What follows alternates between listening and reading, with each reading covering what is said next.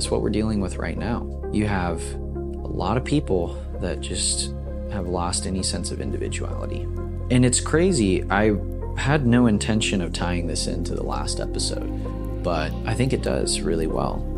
Your authenticity is so extremely important, and you don't have that whenever you're not able to exercise formulating your own thoughts about anything, whether it's political or religious or scientific. It's dangerous.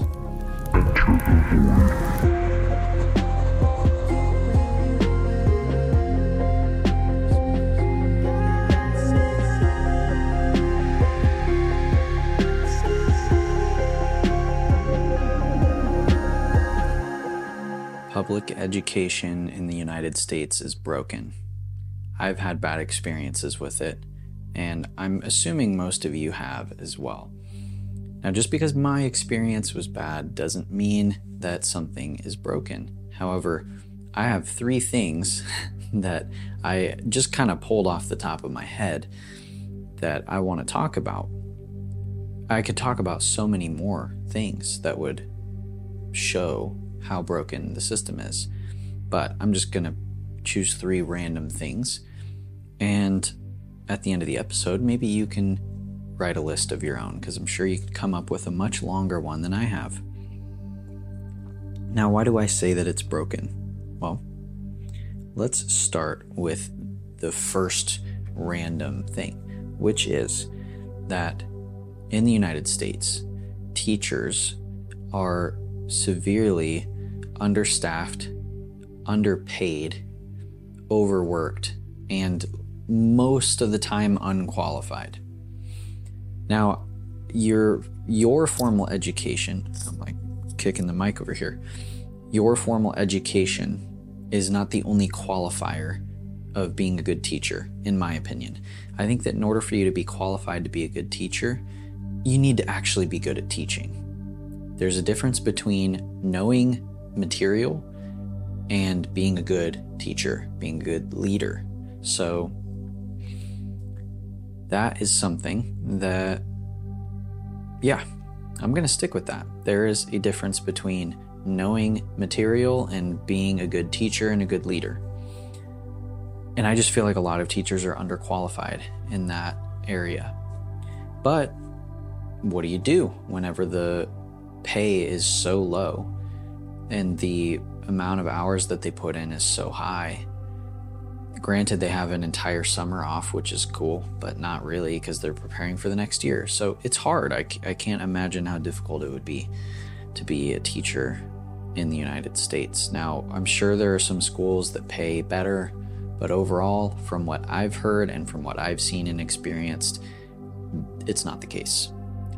So, why is that such a big problem? Well, if you have teachers that are stressed out and they're tired of how much time it's taking, so they're probably in a rush.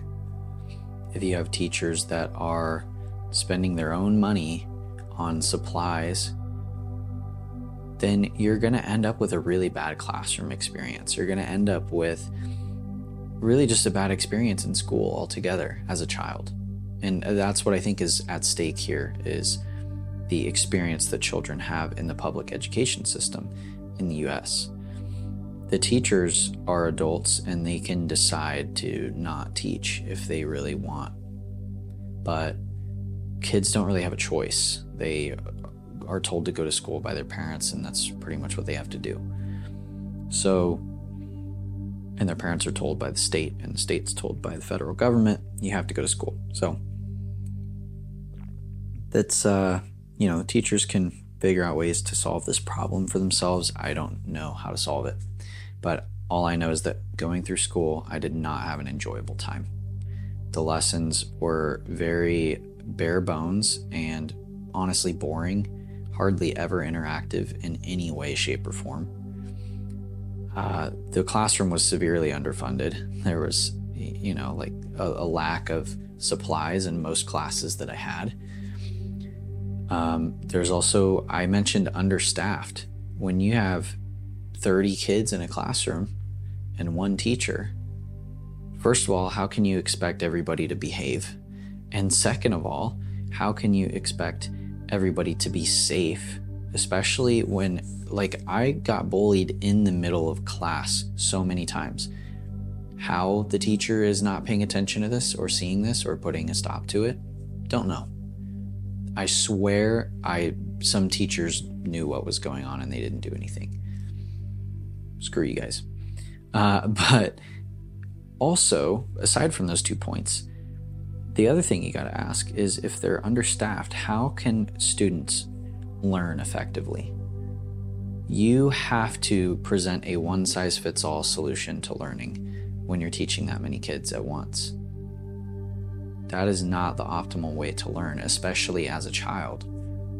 That's the struggle with content creation is you have to be specific enough to be engaging but general enough to be approachable and marketable. So it's hard. It's it's hard to teach 30 kids at once, especially when you take into account all of these different learning styles. So it's frustrating because I learn differently than a lot of other kids do. At least back then it seemed like a lot of other kids in my class were able to actually retain and utilize information just from like seeing it or reading it. For me, I have to be physically involved with it somehow. Whether it's like if it's a math problem, actually moving the blocks or whatever it is, um, or the shapes, or it could be uh, choir class, like, or not choir class, but like music class. If you're trying to teach me how to play an instrument by like reading about the technique or watching videos, that's not nearly as helpful as actually getting your hands on it. That's me. I know everybody's not like me, but I don't feel that school was catered to my learning style. I don't think that the school even cared about my learning style, to be honest. I don't think most of my teachers cared about my learning style. And how could they when in a single day they teach 100 children? they don't get paid enough for that to care that much. And the thing is, most of them do care that much. Uh, I wouldn't say most. It seemed like a few of my teachers cared enough to tr- to want to you know know my learning style, but they just couldn't. It's unrealistic. So the understaffing is a huge issue.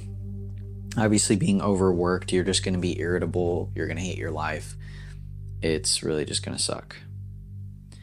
So that's number one. Is and again, this is in no particular order, but just one random reason why the education system in the United States is broken. My second reason is 20 minute lunches. Now, every school is slightly different, but I know in my school, and I went to a small school, we had 15 to 20 minute lunches where you would have A, B, and C out of your grade. You would have like the A group, B group, and C group, and they would A group would go to lunch first, and B, and then C, and it was just kind of a weird rotation thingy. So that was not cool. 20 minute lunches, really? So, what's the problem with a 20 minute lunch? Well, there's multiple problems. The first problem is that lunch is especially in high school, it's one of your only opportunities to socialize. You don't have recess anymore. Honestly, I kind of wish you had some sort of recess, but like cool version for high schoolers because I really needed that. So it's your only time to socialize, and you get 20 minutes. Thanks. Appreciate it. What's the other problem? You've been focusing already for like four hours which is longer than the normal focus block period that your brain can handle. And that's as an adult. As a kid, it's even harder. So typically, we go through 90 minutes of ability to stay focused and really get some deep work in until you need to recharge your brain for 10, 20 minutes. So we go through those cycles of like 90 minutes and 10, 20 minutes. But you basically go for four hours straight in the morning, sometimes five hours straight before lunch. And then you have 20 minutes to socialize and eat, which really most of the time is spent doing either or. Sometimes you skip lunch because you just want to hang out with friends. Sometimes you can't really do anything with anybody because you're waiting in t- in line for 10 minutes to get food and then you sit down and eat and then it's over. And I guess if you brought your lunch, it's a little better, but most of the time I had school lunch. So those are a couple issues with 20 minute lunches, but here's another one. What happens when you eat fast? When you eat fast, your brain does not have enough time to register that you've had enough food. Your stomach doesn't have enough time to communicate to your brain, hey, I'm full. I've had plenty of food. So, you're already stressed out and mentally overworked at this point in the day then you have 20 minutes to eat, which ideally is, or realistically is 10 minutes because you're waiting in line. So then you eat your food really quick because you don't want to eat the whole time. You want to talk to people and have fun. So you eat quick. So what happens? You overeat during lunch. Maybe you don't eat too much, but at least your brain doesn't think you're full. Your brain is like, uh, I still need food.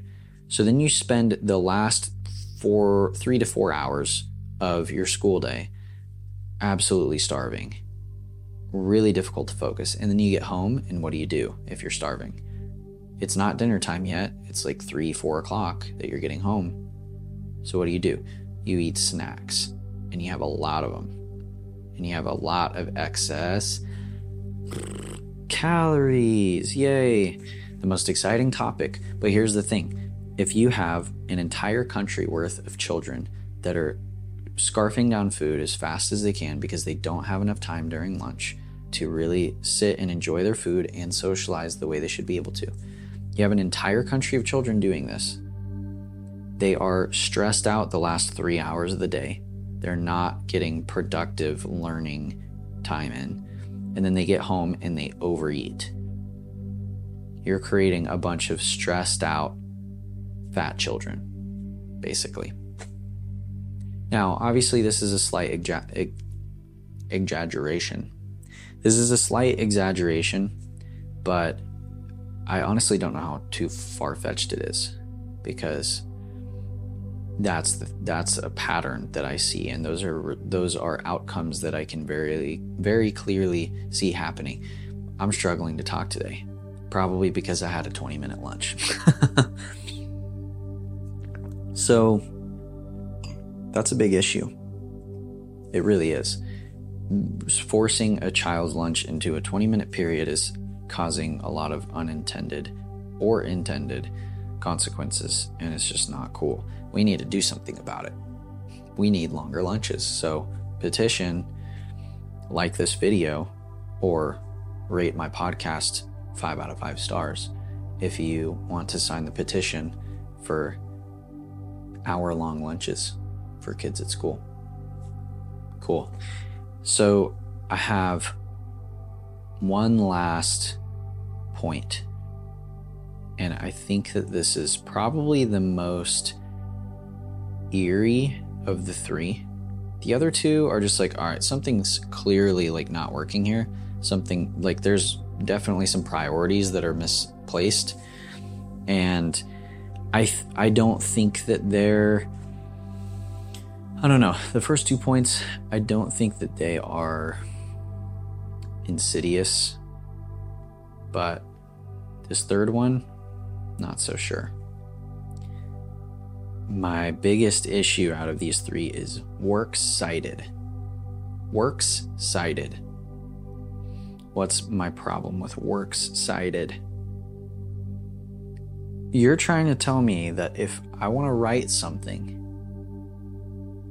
it has to come from a trusted, credible source. Really?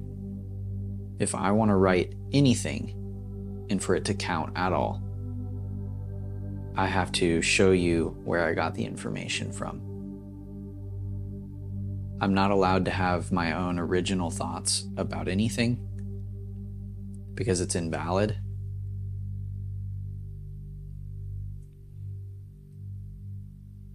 You're saying that my beliefs need to align with the sources that you deem to be appropriate. Now, don't get me wrong. I understand that it's important to know where you're getting your facts from.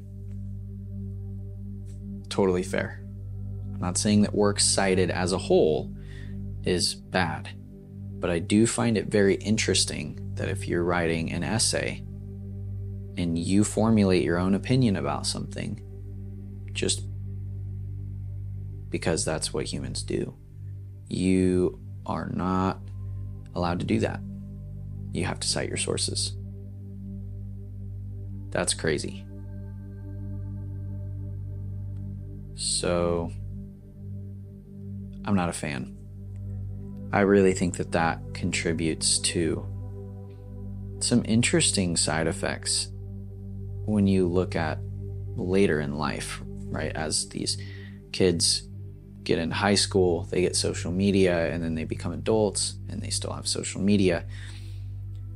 It's weird because you grow up thinking that, first of all, it kind of dulls your ability to even formulate your own opinion. That's the that's the first problem, is that when you're dealing with this works cited stuff, and anytime you want to write something or share a thought, it has to be backed up by some credible source. Credible. You're being taught that you can't have your own opinion about something. That is terrifying. Now, again, it's good for your opinions to at least be influenced by factual evidence of some sort. Otherwise, you're just being ignorant. But I mean, we all know that the formal education system in the United States is very selective on what they show you and what they tell you. Take American history, for example. We are fed a version of history that paints us as the good guys. Now, I'm not saying that America has always been this evil, horrible country in every situation, but what I am saying is that I was led to believe that the United States is the best country in the world. And I've never even left this country. And I can tell from other people that I know that experienced other countries and that some of them even live in other countries that the United States is not the best country in the world. And I'm pissed that I was taught that and that I stood by that so strongly without ever questioning it for so long. Why was I not able to form my own opinion about the United States? Why did it take me so long to come to my own conclusions about it?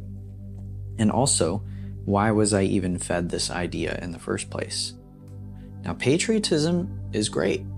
I think it's great to love your country and support your country and fight for your country, kind of I don't think that you should be killing innocent people in the name of your country. I think that you should just do what's right and you should fight for causes that are good causes. And I don't think war is a good cause. But all that said, I believe that you should do these things for your country. However, I don't think that you should be fed a lie about your country. That's coercion, that's information control, that's conditioning. And if you've heard any other episode on this podcast, you know that I'm not a fan of conditioning, especially when it's negative. Or track and field conditioning, because that sucks. But I'm not a fan of ill intended conditioning. I'll say that. So,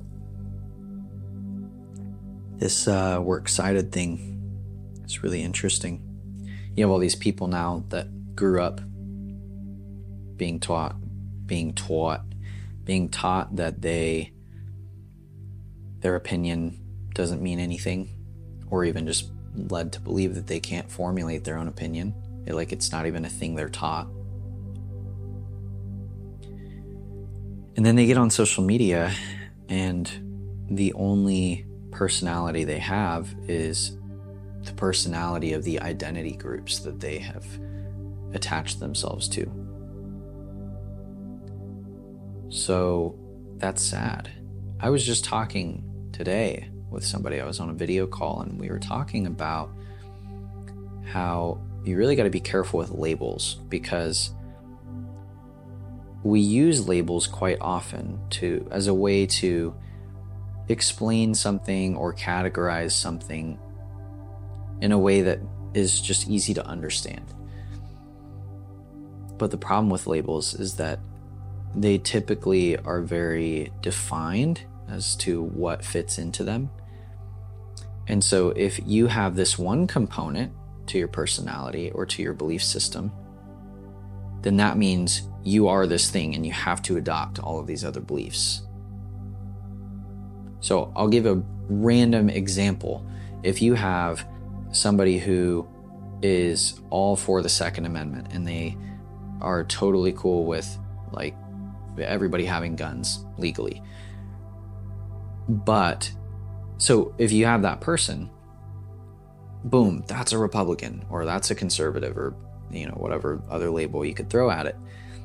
But what if this person also has no issue with gay marriage or just anything to do with the LGBT community?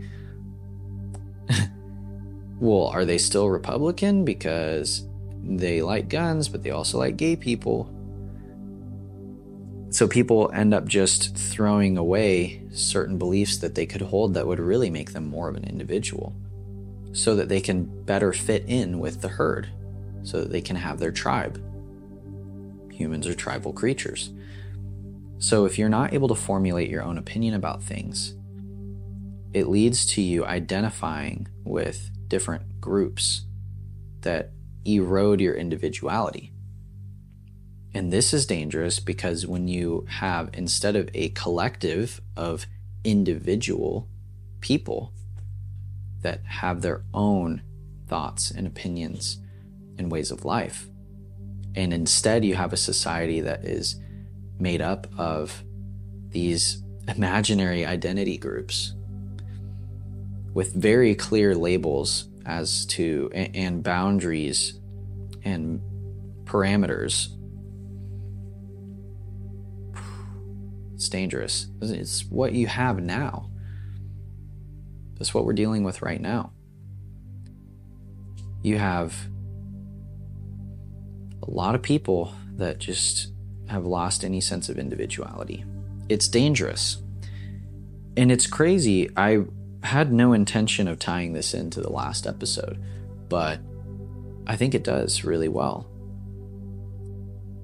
Your authenticity is so extremely important, and you don't have that whenever you're not able to exercise formulating your own thoughts about anything, whether it's political or religious or scientific. It's dangerous, and we're dealing with that every single day. And to me, that's a very clear, obvious side effect of works cited. Because it's stuff that you're taught as a kid. When you're a child, your mind is a sponge and you just soak everything up. And so it's no wonder that you have so many people that are like this. Because it, it was it started so young. We were just kids. I don't know what to do to fix this at least at the lower level of you know getting into schools and actually changing things. The good news is that kids do have more access to information now. That can be a bad thing but i think it's also a good thing because there are people i think the people that are online creating content for others they are either a carbon copy of someone else that they're watching or copying off of, or they are an extremely authentic individual person. I don't really see too many in between creators on the internet. You're either very much in tune with who you are and you're an individual with your own unique combination of beliefs and habits and lifestyle and anything else. Or you are an empty shell of a personality and you are just completely copying somebody else. And so, if you're a kid in school and you're seeing these two polar opposites, which hopefully you're seeing both, you're able to, you at least have the opportunity to see what's happening and kind of catch on and start to ask some questions. This is what I did because I always hated school, really. But it wasn't until, yeah, probably junior year of high school where I was getting exposed to some real individual people that were creating stuff on the internet. And this was around the time where I was also very heavily questioning things religiously. So I was given an extra opportunity to ask these questions really just question the way that things were done in general. And I'm really grateful for that. So I think there's hope for kids that are in school now and kids that will be in school because they, they'll have opportunities to see mindless, toxic internet sludge and really high value educational, enlightening content on the internet. And I think that by nature, we'll probably like default to the sludge at first, but eventually you get sick of yourself and you get sick of the way you're living your life. And there's something in you that really wants something better for yourself. So, what choice do you have but to at least look into the alternative? And that's where the self improvement begins. That's where the self ascension comes in, where you are able to transcend your small bubble of consciousness and really expand and learn new things, try new things, step into a new reality. There's a couple reasons why I'm really hopeful for this next generation of humans. So, this whole information age content thing is one reason, because I think they'll have the opportunity to see opposing viewpoints to the school system. Furthermore, I think that there's hope because education is changing. People are starting to realize that you can learn anything on the internet. And humans are self governing. We will naturally pursue our passions and our interests. So, what's better? A one size fits all solution to learning, where you learn the same thing as everybody else, and you basically have a foundation of knowledge, which I think is important. And then you continue through that system until you are fed cherry picked knowledge or information and you in the midst of the time of your life where you should be experiencing things firsthand, you're just learning about experiencing them. And then you have to choose your thing, and you might choose wrong. Is that better? Or is it better for, as a kid, you to have parents that encourage you to really dive into your passions and your interests? Therefore, helping you find your purpose sooner so that you can, as you experiment and you progress in a practical way, you're able to learn more about who you truly are and what you're here to do. And you're very, very good at a couple things. Which one's going to contribute better to society? Which one is going to result in a utopia of sorts? It's a good question. as with most things, I think that there's a middle ground.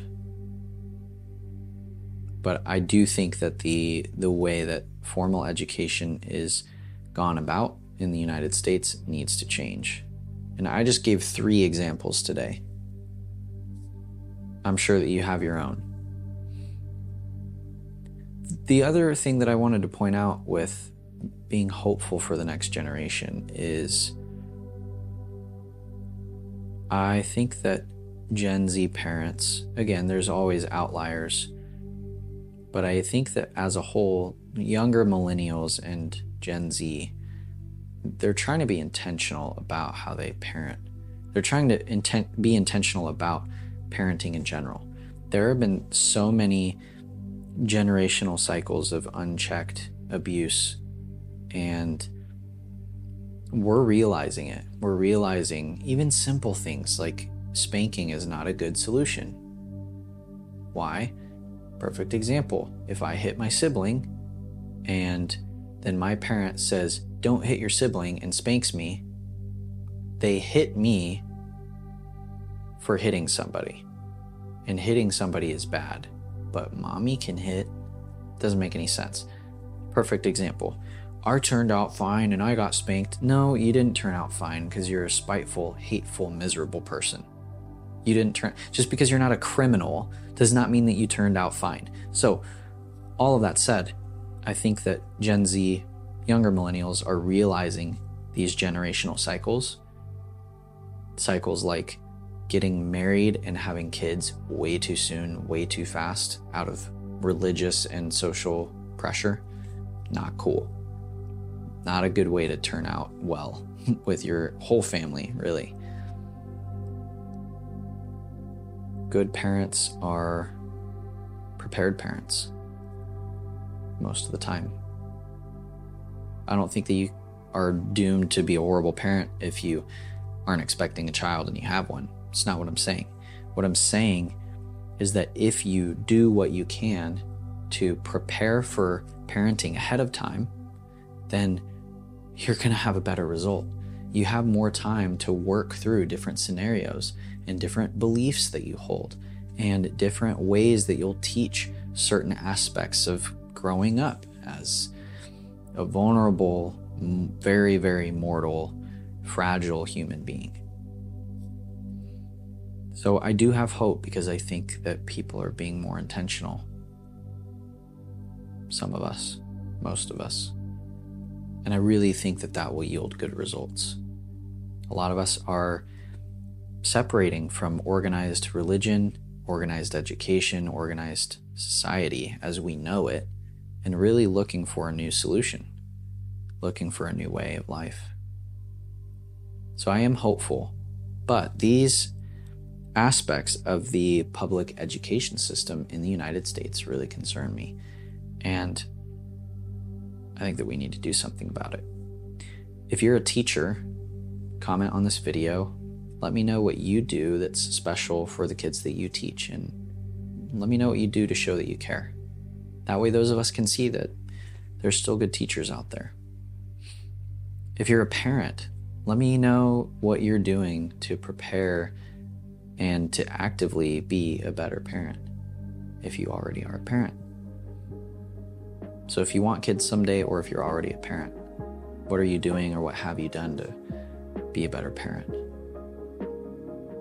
And lastly, if you're like me and you are fed up with the way that things are running in our society, especially with the education system, then drop a like on this video or go ahead and give the podcast a five star rating. I appreciate it very much. Join me in the Age of Ascension on Instagram at the Nolan Void. You can find me there. Thank you for watching, and I'll see you next time.